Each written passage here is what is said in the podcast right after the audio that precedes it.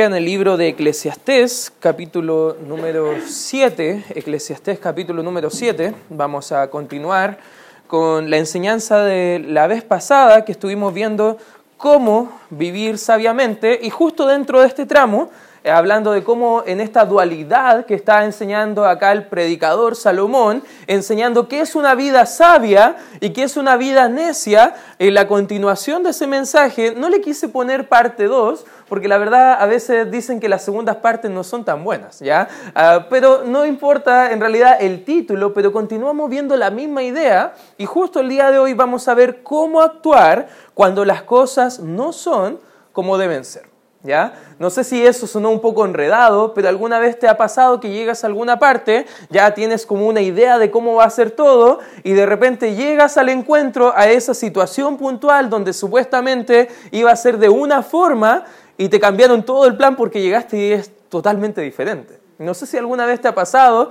eh, algo similar. Bueno, acá la Biblia, en el libro de Eclesiastés, nos va a mostrar un poco acerca de eso. ¿Qué hacer cuando las cosas no son como deberían ser? Y la vida diaria en realidad es como una paradoja, ¿ya? A veces nosotros podemos pensar incluso y llevar esa misma idea a la parte espiritual y tú puedes darte cuenta que a veces es como que Dios, ah, según algunas personas, como que no es tan justo.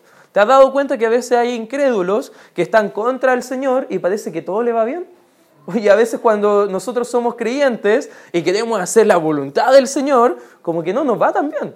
Y podemos ver, ya, ¿qué es el problema? Dios se está equivocando, Dios es malo y es un Dios cruel con nosotros, sus hijos, para nada. ¿Sabes qué es la paradoja? Es una aparente contradicción, pero que es en realidad una verdad. Para hacerlo sencillo, sé que la definición es un poco más estructurada, pero es más o menos lo que decía el Señor Jesucristo en el Nuevo Testamento, algo, una paradoja, voy a dar un ejemplo, el que quiera hallar su vida, la perderá. No sé si tú recuerdas esa, esa ilustración. Eso es una paradoja, parece una contradicción, pero en realidad no tiene nada de contradicción, sino que es una verdad. Y justo en este tramo vamos a ver algunas cosas por el estilo. Hay cosas que ocurren a diario y nos preguntamos por qué Dios permite eso. es un mundo donde los justos no reciben el bien que merecen y los malos reciben quizás más bien, incluso no reciben el mal que sí merecen. Por ejemplo, eh, a mí me gusta harto la historia. ¿Cuántos son de los míos acá que les gusta la historia? ¿Ya?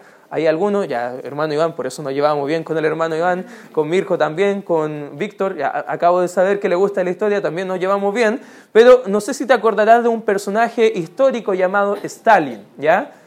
¿Cuántos dicen que Stalin fue una persona muy buena? ya, ahí Mirko. Stalin murió a los 75 años, según lo que dice su acta de función, y luego de haber derramado la sangre, escucha bien, de no menos que 3 millones de personas y muchas de ellas vidas inocentes. O sea, fue un genocida Stalin. ¿Y cuántos conocen a un misionero llamado Jim Elliot? ¿Ya?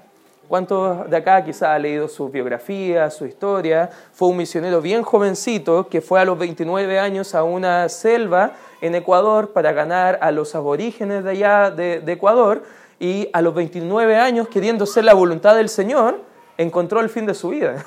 Y uno puede ver como esa contradicción o aparente contradicción de, ya, ¿por qué hay gente como Stalin, que ha matado muchas personas por la humanidad, llega al fin de su vida viejito, muriendo tranquilamente, y hay personas que sí quieren hacer la voluntad de Dios y están recibiendo quizás eh, pérdida de vida o sufrimientos. Bueno, eso vamos a estar conversando. El día de hoy nos va a tratar de dar la respuesta acá Salomón en el libro de Eclesiastés, capítulo número 7, y donde nos quedamos la semana anterior, nos quedamos un poco viendo la contradicción entre la sabiduría y la insensatez, y en el versículo número 13 vamos a ver cómo actuar cuando las cosas no son como deben ser. En primer lugar, hermano, ¿cómo deberíamos actuar en esas circunstancias? En primer lugar, decide estar contento y no quejando. Versículo número 13 dice, mira la obra de Dios, porque ¿quién podrá enderezar lo que Él torció?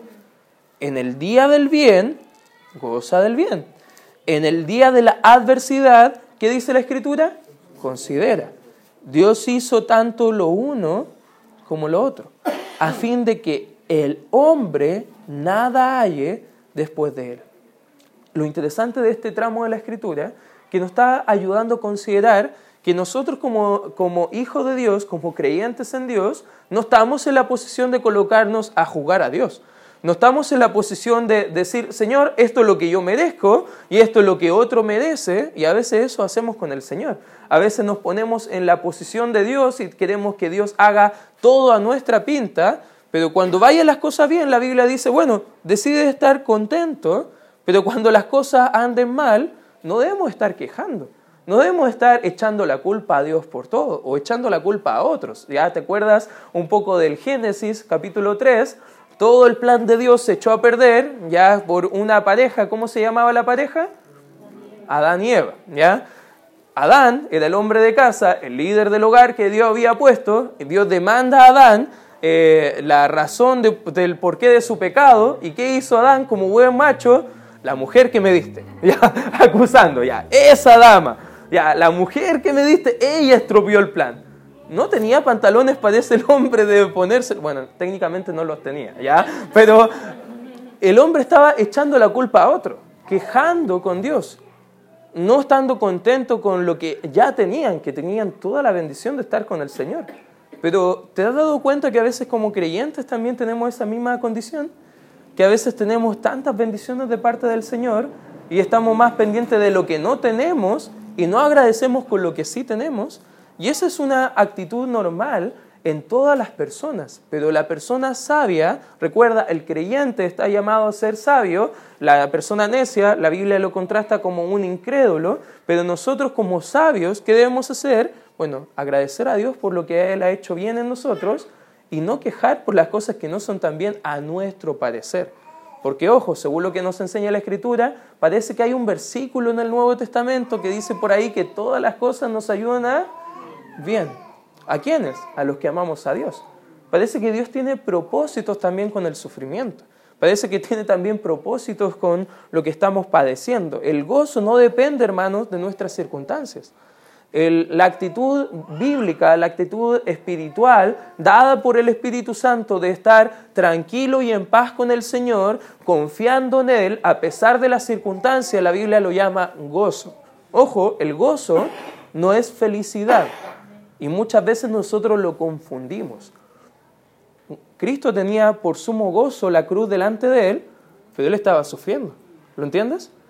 El gozo no es alegría, como nosotros mal, mal entendemos. El gozo es esa cualidad dada por el Espíritu Santo de poder estar mirando a Dios y no las circunstancias y estar en paz con Él porque sabemos que estamos haciendo su voluntad. Amén, hermanos. ¿En quién depende nuestro gozo? Fíjese, vaya conmigo al libro de Salmo, de, perdón, de Filipenses, Filipenses capítulo 4. Debemos recordar el contexto de esta carta. El apóstol Pablo estaba escribiendo bajo la inspiración del Espíritu Santo en una cárcel, en prisión, y él estaba viendo, en el capítulo 1 vemos que él estaba hablando de que había muchos que estaban compartiendo de Cristo, algunos por contienda, otros por vanagloria, pero él decía, ¿qué importa? Al final el nombre de Cristo está siendo predicado, gente está siendo salva, personas están tomando compromisos con el Señor y en esto me estoy gozando. Y él estaba feliz, gozándose en el Señor, a pesar de sus circunstancias que eran totalmente adversas. Él podía estar diciendo en Filipenses capítulo 4, versículo 4, regocijaos en el Señor siempre. Y es interesante la palabra regocijo, porque está hablando de un gozo mayor incluso.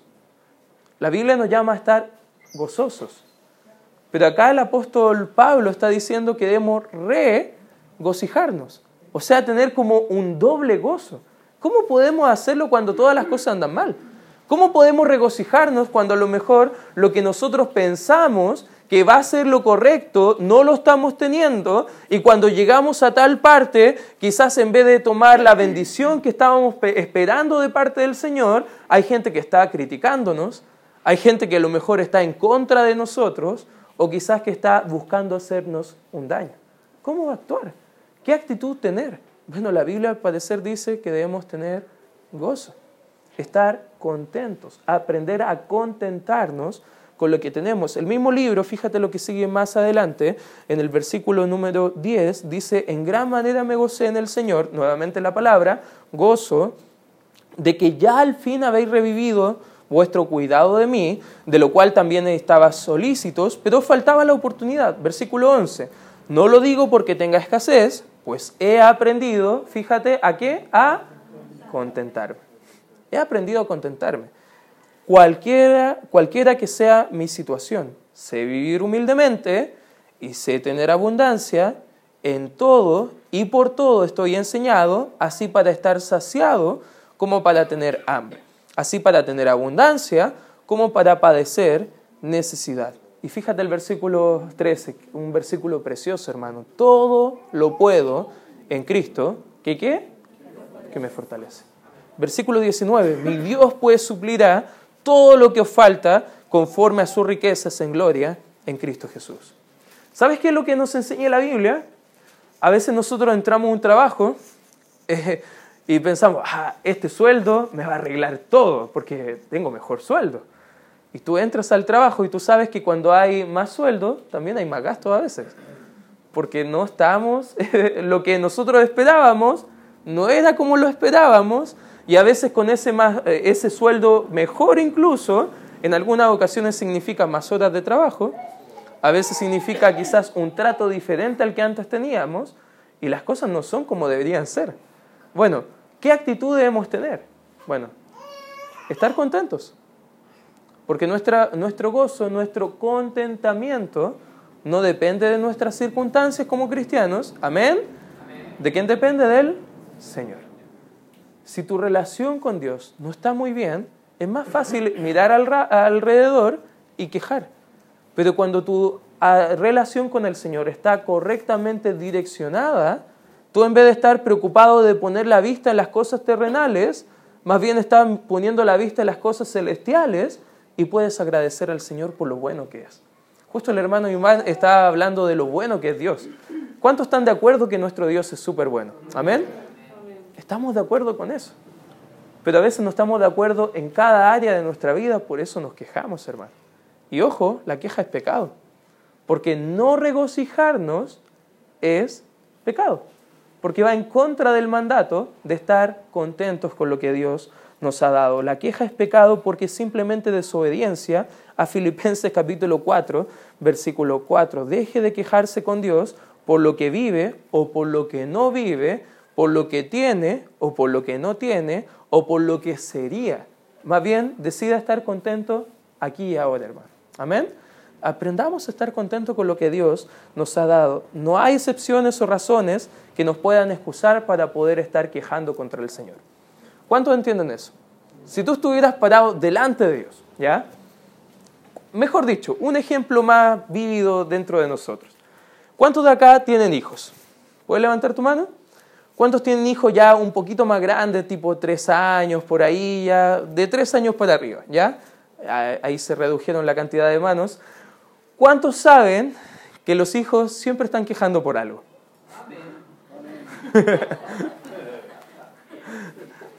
Tú trabajas, te esfuerzas para que no les falte nada, pero ellos siempre quieren otra cosa que no tienen. ¿Te ha pasado? Y a veces nosotros nos frustramos con los hijos. y pensamos, oye, los hijos son mal agradecidos más encima. nosotros estamos trabajando y haciendo todo lo que podemos para poder darles todo lo que ellos quieren. Pero sin darnos cuenta somos como nuestros hijos con el Señor. Porque Dios nos da lo que necesitamos, hermano, y mucho más de lo que necesitamos. Pero aún así estamos quejando.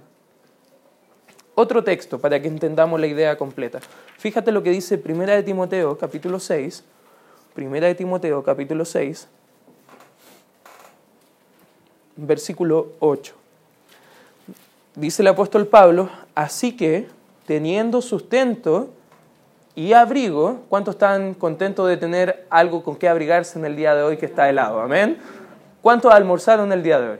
Amén. Ya, si no ha almorzado, me puede, podemos juntarnos después e ir a comer un completo. Ya ahí vamos todos juntos a disfrutar las abundantes riquezas de, de la gastronomía acá criolla de un completo, ¿ya? Y podemos comer algo rico.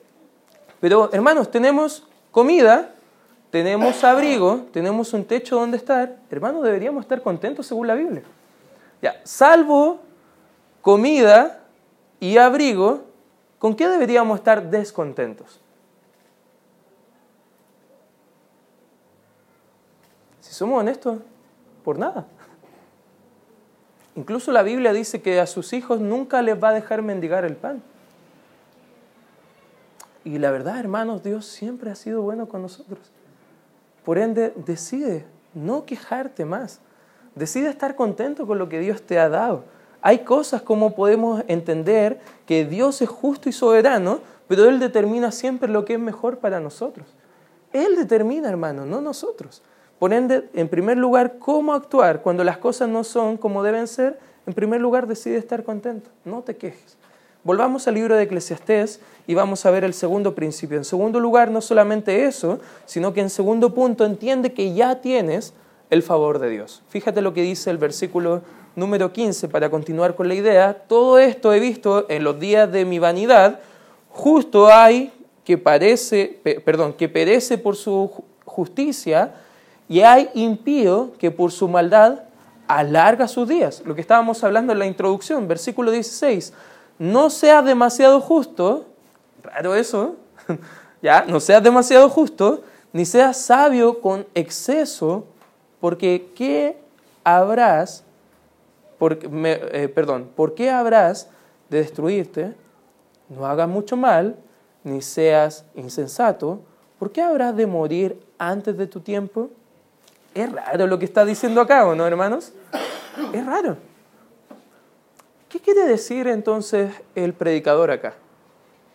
Algunos dicen, yo no soy experto, ya como le he dicho, yo solamente leo algunos libros y les puedo traspasar algunas cosas, pero dicen los estudiosos, los comentaristas, que lo que quiere decir el versículo número 16, que los que hacían demasiado uso de su sabiduría, afanándose haciendo cosas en, en esos tiempos, eran para buscar el favor de otros. ¿Has conocido gente que hace cosas solamente para obtener algo de ti? Ya, volvemos al ejemplo de los hijos. Ya, cuando tu hijo a lo mejor quiere permiso o algo, ¿cómo se va a comportar? Te va a mostrar los siete que tenía guardados de hace dos semanas. Te va a lo mejor hacer la cama o traerte desayuno a la cama.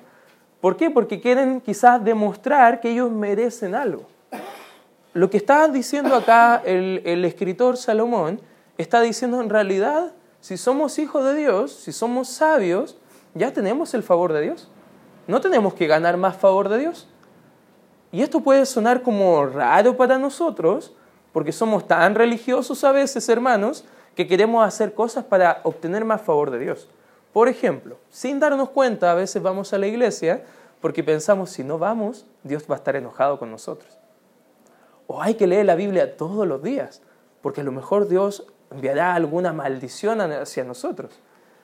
Quiero decir algo, hermano, y no quiero que lo malentiendas, pero no hay un versículo en la Biblia que te diga que debes leerla todos los días. La he leído varias veces y todavía no encuentro ese versículo. La Biblia no dice que debemos ir a todos los cultos a la iglesia, aunque es bueno, hermanos, amén. La Biblia no dice que debes comportarte bien para tener más gracia del Señor. Tampoco dice que te comportes más mal para obtener más gracia del Señor.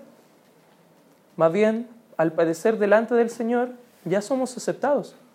Amén. Somos amados. Tenemos su favor. Ahora somos de la familia de Dios. Ya no tenemos que hacer nada más para ganar más gracia delante del Señor. No debemos tratar de ganarnos el favor de Dios no lo tenemos a través de nuestro esfuerzo. ¿Cuántos han sido salvos por obras? Ah, qué bueno que ha servido el discipulado, hermano. Ya esperaba que a lo mejor alguno dijera, yo, ya, tómenlo el tiro, llévenlo para detrás y compártenle el Evangelio. Porque la salvación no la ganamos. Gracia es algo que no merecemos. Justicia, Dios nos da lo que merecemos. Misericordia, pasa por alto nuestras fallas o no nos da lo que merecemos. Pero gracia es algo que es un favor de Dios y merecido, que simplemente Dios nos da lo que no merecemos. ¿Sabes lo que merecemos delante del Señor? Sin la gracia de Él, la muerte eterna, el infierno. Pero Dios nos ha dado gracia. Amén. Y esa gracia no la merecemos. Dios nos ha hecho sus hijos. No lo merecemos. Te digo algo más radical, hermano. Delante del Señor somos santos. Hermano, ¿cuántos casados hay acá? ¿Cuántas esposas de esos casados dirán, mi esposo es santo? ah, Gisela, porque está, está Mirko atrás. Ah.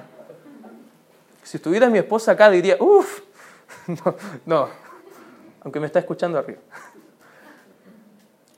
Pero no lo somos, en realidad. Pero cuando nos paramos delante del Señor, Dios nos mira santos, nos mira justos, nos mira como sus hijos, nos mira aceptados, amados, reconciliados. Hermano, ni te imaginas todas las bendiciones que recibimos al ser hijos de Dios. Pero a veces, nosotros ya teniendo todas esas grandes bendiciones de parte del Señor, nos comportamos como si pudiéramos ganar un poco más. Pudiéramos ganar quizás un poco más de gracia. No entendemos gracia, por eso a veces caemos en el legalismo, hermano. Te hago una pregunta.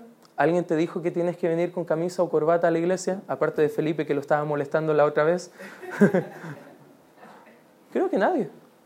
¿Alguna hermana le dijeron, venga con falta a la iglesia? ¿Alguien te ha dicho, si tú no haces esto, Dios va a estar enojado? Pero sin darnos cuenta, a veces transmitimos esas actitudes a otros. Y eso es legalismo. Fíjate lo que dice Pablo en Gálatas. Mira, acompáñame ahí en el Nuevo Testamento. Gálatas, capítulo 2.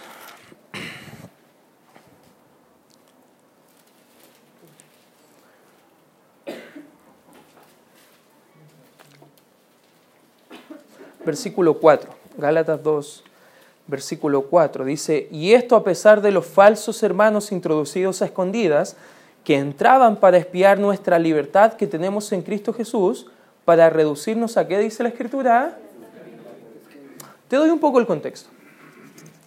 Pablo viajaba siempre con muchas personas, ¿ya?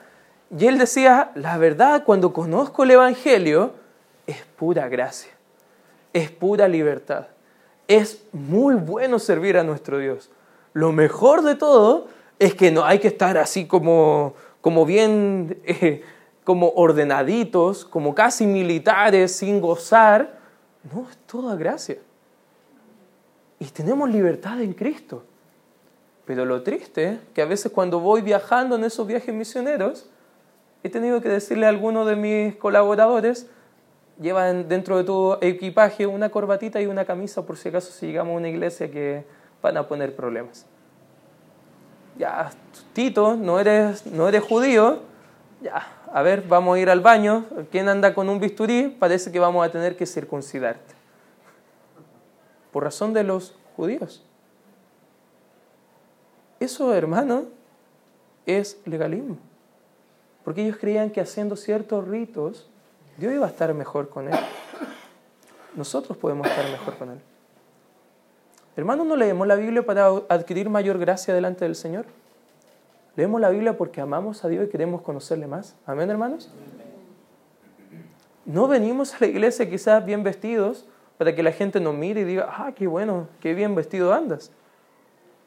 Simplemente lo hacemos porque vamos a estar con otros hermanos y queremos dejar un, buen testimonio para los que no vienen a la iglesia. Y una vez conversaba con un hermano, no voy a dar el nombre, pero quizás Marcelo puede dar testimonio acerca de eso, que estábamos afuera conversando un día, y yo le decía, ¿qué pasaría si yo ando vestido como la semana con pitillos, una camisa quizás cuadrillé fuera, un jockey para atrás quizás y una, una zapatilla de skater, y yo estuviera predicando acá adelante? ¿Me tomarías en cuenta? Y él como que dudó un poco. Dijo, bueno, pero usted enseña la Biblia. Ya, pero la persona que viniera por primera vez. Ojo, sin darnos cuenta somos legalistas. Y a veces nuestra libertad que tenemos en Cristo la reducimos un poco para no poner tropiezo a otros. Y eso lo hacemos por amor a Dios y a los hermanos. A veces no hacemos lo que nos gustaría hacer simplemente para ayudar a otro a acercarse al Señor. Pero debemos entender, hermano, ya tenemos el favor de Dios. ¿Lo entiendes, hermano? Amén. Ya tenemos el favor de Dios. Fíjate lo que dice el mismo libro en el capítulo 5 algo que quizás te va, te va a sacudir, hermano, porque de verdad, cuando yo lo entendí, cambió toda mi forma de ver la vida espiritual. Y fíjate lo que dice el libro de Gálatas, capítulo 5, versículo 1, dice, estad pues firmes yendo a la iglesia. Estad pues firmes cumpliendo todas las normas.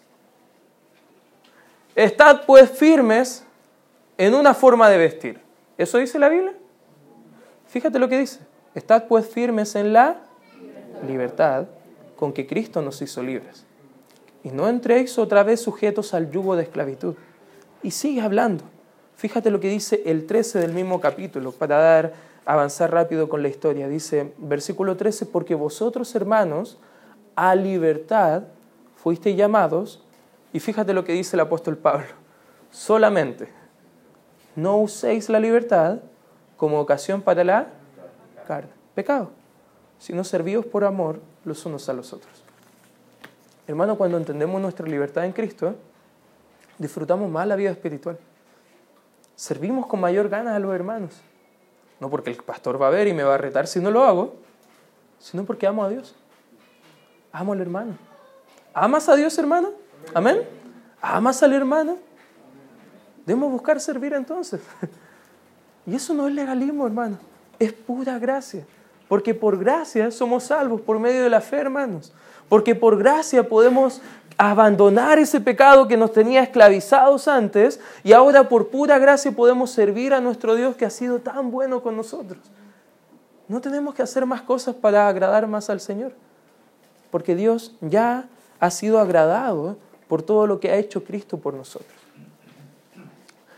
¿Sabes qué? Acá en el contexto de Eclesiastés, la circuncisión era un requisito, el cumplimiento del sabbat también era un requisito, las normas de los ancianos eran más requisitos. Con respecto al sábado, ellos tenían 39 cosas que no hacer el día sábado. 39 cosas. Y si tú comparas esas 39 cosas con lo que dice la Biblia y la ley del sabbat, ninguna está. ¿De dónde salieron? Religión. Hermano, no debes hacer eso porque la Biblia dice, madruga que Dios te ayuda. ¿Dónde está eso en la Biblia, hermano? Una vez hablando con un religioso acá en el sector, me decía, no, es que todos deberían ir a la iglesia con camisa y corbata. Perfecto, ¿dónde está eso en la Biblia? No, es que la corbata demuestra santidad y... Perfecto. Te puedo mostrar un texto en la Biblia y le mostré un, texto de Deuteronomio que habla de que no debemos usar nada con algodón. ¿Cuántos tienen una prenda de algodón el día de hoy? Pecador, hermano. Está usando algo que la Biblia prohíbe a los judíos, no a nosotros. Mi corbata es 99% de algodón. Bueno, creo que se mintió un poco el, el fabricante porque no creo que sea 99% algodón pero no debería ocuparla. ¿Por qué ponemos normas donde no la hay? ¿Por qué buscamos quizás agradar a hombres y no al Señor? ¿Sabes que estas personas se oponían al Evangelio de gracia en Gálatas? Pero Dios quiere que sirvamos con todo nuestro corazón porque le amamos a Él. Hermano, ¿cómo podrían ser cuando todo es como no debería ser? ¿Sabes que dentro de la iglesia las cosas deberían ser muy diferentes? Las cosas en la iglesia deberíamos estar peleándonos por servir al otro. Pero a veces quieren hermanos estar acá parados adelante enseñando, pero cuando hay algo que barrer, desaparecen. Justo el día viernes estaba una vigilia, por eso está esta, escenografía acá. Los jóvenes estaban estudiando cómo descongelarse en estas vacaciones de invierno, sirviendo al Señor y viviendo para Él. Y justo bajé, porque eh, ellos estaban entreteniéndose acá todos, y yo vine a interrumpir la fiesta de los jóvenes y veo a Mirko y Mirko estaba sentado comiendo me decía, hermano, no se van los jóvenes. Y ahí va como, como media hora esperando que se fueran los jóvenes. Yo le digo, yo te voy a enseñar una técnica. Y empecé a apagar todo, empecé a bajar las luces, empecé a echarlo literalmente diciéndole, váyanse nomás. Y lo interesante de todo eso es que, ¿qué estaba diciendo? Algo iba a decir. Ni me acuerdo lo que iba a decir. Ah, ahí está el punto. Lo interesante de todo eso es que dentro de todo ese interés mío de, ir llevando a los jóvenes a su casa, a la comodidad de su hogar y a que no pasaran frío acá, yo le dije a, a, Mirko, mira, vamos a hacer lo siguiente, vamos a apilar la silla al costado y vamos a pedir voluntarios para que limpien. Y te vas a dar cuenta que todos se van a ir para la casa. ¿Fue así, Mirko? Amén. Solo lo que Un buen ejemplo. Pero interesante, porque a veces pensamos, hay servicios mayores, hay servicios menores. Pero para Dios los servicios son iguales. Hermano, usted que trabaja en lo secular, semana a semana, y quiere honrar al Señor, no es menos espiritual que yo que estoy trabajando tiempo completo en la obra. Usted que está haciendo cosas, sacrificando tiempo y, y quizás comodidades familiares para honrar al Señor, no es mejor que yo, hermano. Porque delante del Señor estamos en una posición de gracia. Y la gracia, hermanos, nos motiva a servir. La gracia del Señor nos alienta a poder avanzar glorificándole a Él. Hermano, entiende que ya eres aceptado por el Señor. Ya tienes el favor de Dios. No es una licencia para la carne, para pecar, pero hermanos, es una motivación más que suficiente para honrar y servir al Señor. Por ende, no entiendo la gente que dice, bueno, en la iglesia vamos a predicar pérdida de salvación, porque si le decimos a la gente que la salvación se pierde, todos se van a comportar bien. Hermanos, si la gente entendiera la gracia de acuerdo a lo que enseña la Biblia, estaría buscando la santidad y anhelando el servicio del Señor. Hermano, ¿entiende gracia? ¿Entiende lo que Dios se complace? Ya tienes el amor y el favor del Señor. Fíjate el tercer principio que vamos a ver en Eclesiastés, capítulo 7. Volvamos ahí. Versículo 17 en adelante dice, no haga mucho mal, ni seas insensato, porque ¿qué habrás de morir antes de tu tiempo? Bueno es que tomes esto y también de aquello, no apartes tu mano, porque aquel que a Dios teme saldrá bien en todo. La sabiduría fortalece al sabio más que diez poderosos que haya en una ciudad. Ciertamente no hay hombre justo en la tierra que haga el bien, y subraya esta frase por favor, y nunca peque. No hay. Salomón está llegando al fin de su vida. Ha conocido a muchas personas ha gozado todas las riquezas que un hombre podría gozar. Ha gozado incluso la inmoralidad que cualquier hombre en el mundo quisiera gozar. Porque los creyentes no gozamos la inmoralidad, amén hermanos, nos apartamos de ella.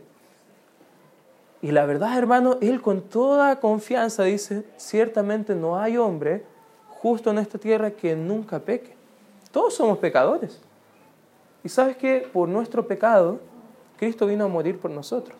Pero hay un principio que debemos aprender en tercer lugar, cómo actuar cuando las cosas no son como deben ser, no vivas como un necio o un incrédulo. ¿Cómo vive el incrédulo? Llega fin de semana, hay fiestas, hay pecado, y ellos van y dicen, por fin es viernes, justo Bastián estaba hablando de eso la mañana por fin es viernes. Ya, ¿quién, quién saca casa para ir a, una fiesta? Ya, ¿cuántas cervezas o cosas tenemos que comprar? Y si tú ves redes sociales del fin de semana, es triste, muy triste. Y lo triste es que a veces muchos de nosotros, antes de conocer a Cristo, no gozábamos de esa forma, como necios, en el pecado, haciendo mal y no buscando una comunión con el Señor. Cuando estamos viviendo en pecado, simplemente estamos haciéndolo porque no conocemos al Señor. Y hermano, quizás tú estás viviendo acá, viniendo a la iglesia, y estás luchando con algún pecado. Y tú dices, yo no puedo tener libertad sobre este pecado. Hermanos, quizás porque no entiendes bien quién es nuestro Dios y la libertad que tenemos ahora en Cristo Jesús. Quiero mostrarte algunos principios y con esto acabo en los próximos tres minutos. Acompáñame al libro de Romanos, por favor. Romanos capítulo 3. Perdón, Romanos capítulo 6.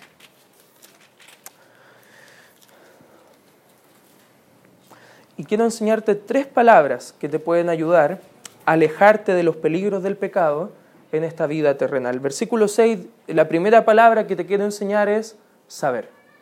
En primer lugar, saber. ¿Qué debemos saber, hermano? Versículo 6, Romanos 6, 6 dice, sabiendo esto, que nuestro viejo hombre fue... A ver, a ver, no lo escuché bien.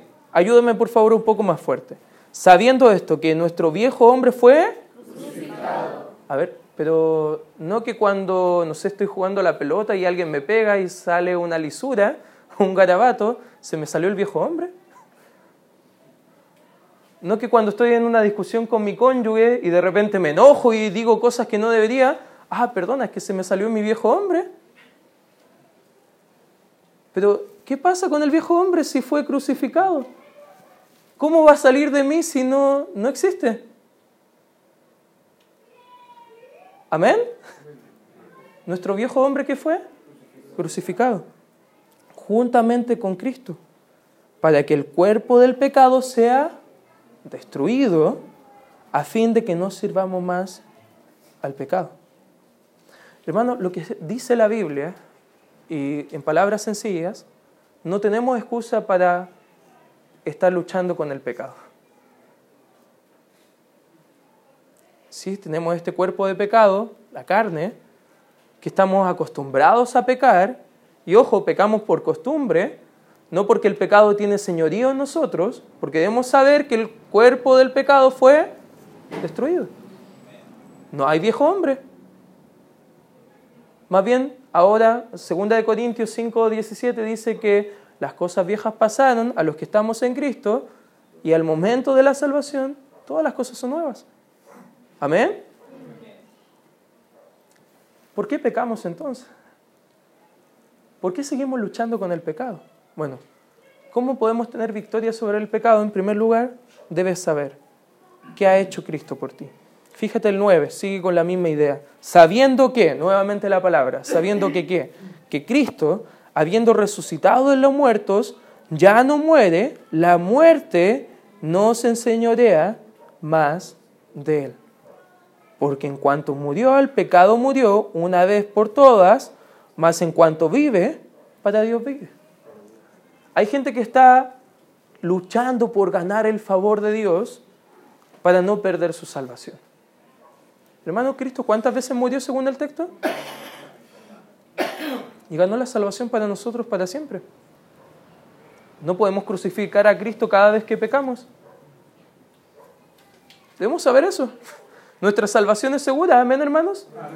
La obra de Cristo en la cruz fue completa. Amén, hermanos. Por eso Él dijo, consumado es. No hizo las cosas a media. Qué bueno nuestro Dios. Amén, hermanos. Podemos tener victoria sobre el pecado. Fíjate la segunda palabra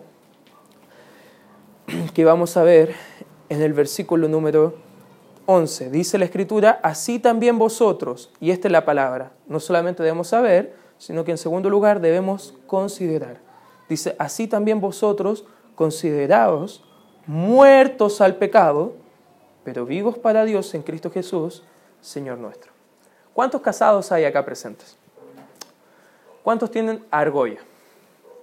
¿Ya? Me gusta la argolla, tengo dos incluso, ya cuando me comprometí con mi esposa y cuando me casé. ¿Ya? Esto es un recordatorio de que ya no soy soltero. ¿Se entiende? Pero si me la saco, soy soltero. Oh, no sale, estoy un poco gordo. Si me la saco, ¿significa que soy soltero? Entonces, ¿qué es esto? Solo un recordatorio de algo que ya sucedió. De la misma forma con el pecado. Tenemos que ir a la Biblia a recordar una y otra vez lo que ya hizo Cristo por nosotros. Debemos saberlo, pero debemos vivir considerándolo, tomando en cuenta en qué ha hecho Dios por mí. Perfecto. Voy a vivir a la luz de esto que Dios ya ha mostrado claramente que ha hecho Dios por mí.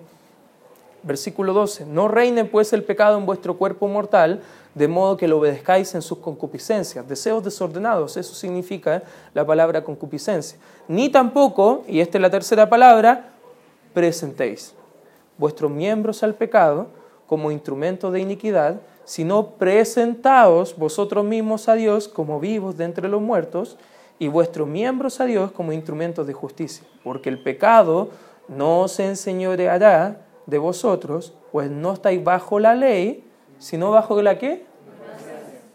Interesante, ¿eh? Ahora, ¿cómo empezó todo esto que estamos hablando de la victoria del pecado? De no ir a lugares donde no deberíamos ir, de no actuar como no deberíamos actuar. Porque hay personas que empezaron a ver la gracia de Dios como libertinaje. El otro extremo del legalismo. ¿Qué dice el capítulo 6, versículo 1? ¿Qué pues diremos a esto? ¿Perseveraremos en el pecado para que la gracia de Dios abunde? Fíjate la respuesta del versículo 2. En ninguna manera. Sé que esto es difícil a veces, hermanos, y con esto acabo. ¿Cuántas veces vemos cosas injustas y nosotros nos ponemos en la condición de Dios diciendo, Señor, esto no lo merezco? Nos quejamos con Él, y quizás lo que hacemos, oramos más para ver si ganamos más gracia a favor de Dios, vamos más a la iglesia o empezamos a hacer más cosas queriendo ganar más gracia y favor del Señor y al final nos damos cuenta que no por hacer más cosas Dios nos va a amar más, porque Dios ya nos ama, y quizás en nuestra mente empezamos a pensar erróneamente y al final terminamos alejándonos, quizás viviendo en pecado quién sabe qué más cosas. ¿Cuánta gente he conocido así? Que tristemente comenzaron bien, con buena actitud para servir al Señor, y hoy en día ni siquiera están en alguna iglesia. Hermanos, ¿por qué pasa?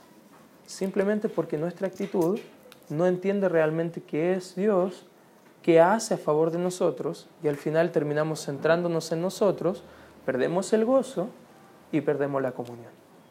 Y hermano, quizás tú has llegado en esta hora en esa misma condición. Quizás te has desencantado con una iglesia y le has echado la culpa al Señor. Quizás te has desencantado con Dios por algún comentario de otro cristiano, quizás dentro de este mismo local. Hermano, no debemos vivir así. Más bien debemos mirar lo que Dios ha hecho por nosotros y actuar como Cristo actuaría con nosotros. El que esté libre de pecado, que lance la primera piedra. Ciertamente no hay hombre justo, creyente, que siempre haga el bien y que nunca peque. Hermano, la iglesia es una comunidad de pecadores. ¿Lo entiendes? Amén. Todos somos pecadores. Vamos a fallar. Yo te voy a fallar a ti. Tú probablemente nos vas a fallar. Pero eso no debe ser una actitud para condenar más bien debe ser una oportunidad para amar y servir. Y quiero animarte, hermano. Independiente de lo que estés viviendo, ve la gracia del Señor. Conócelo. Y ve lo que Dios quiere hacer en tu vida. Vamos a dar gracias, Señor, por este tiempo estudiando tu palabra, Señor. Te ruego, Señor, que nos ayudes a vivir sabiamente, entendiendo lo que tú quieres hacer en nuestra vida, Señor. Y te ruego y te pido, Señor, que nos puedas animar a vivir de acuerdo a tu voluntad, Señor. Gracias, Señor por todo lo que haces en nuestra vida. En el nombre de Cristo Jesús oramos y pedimos tu bendición.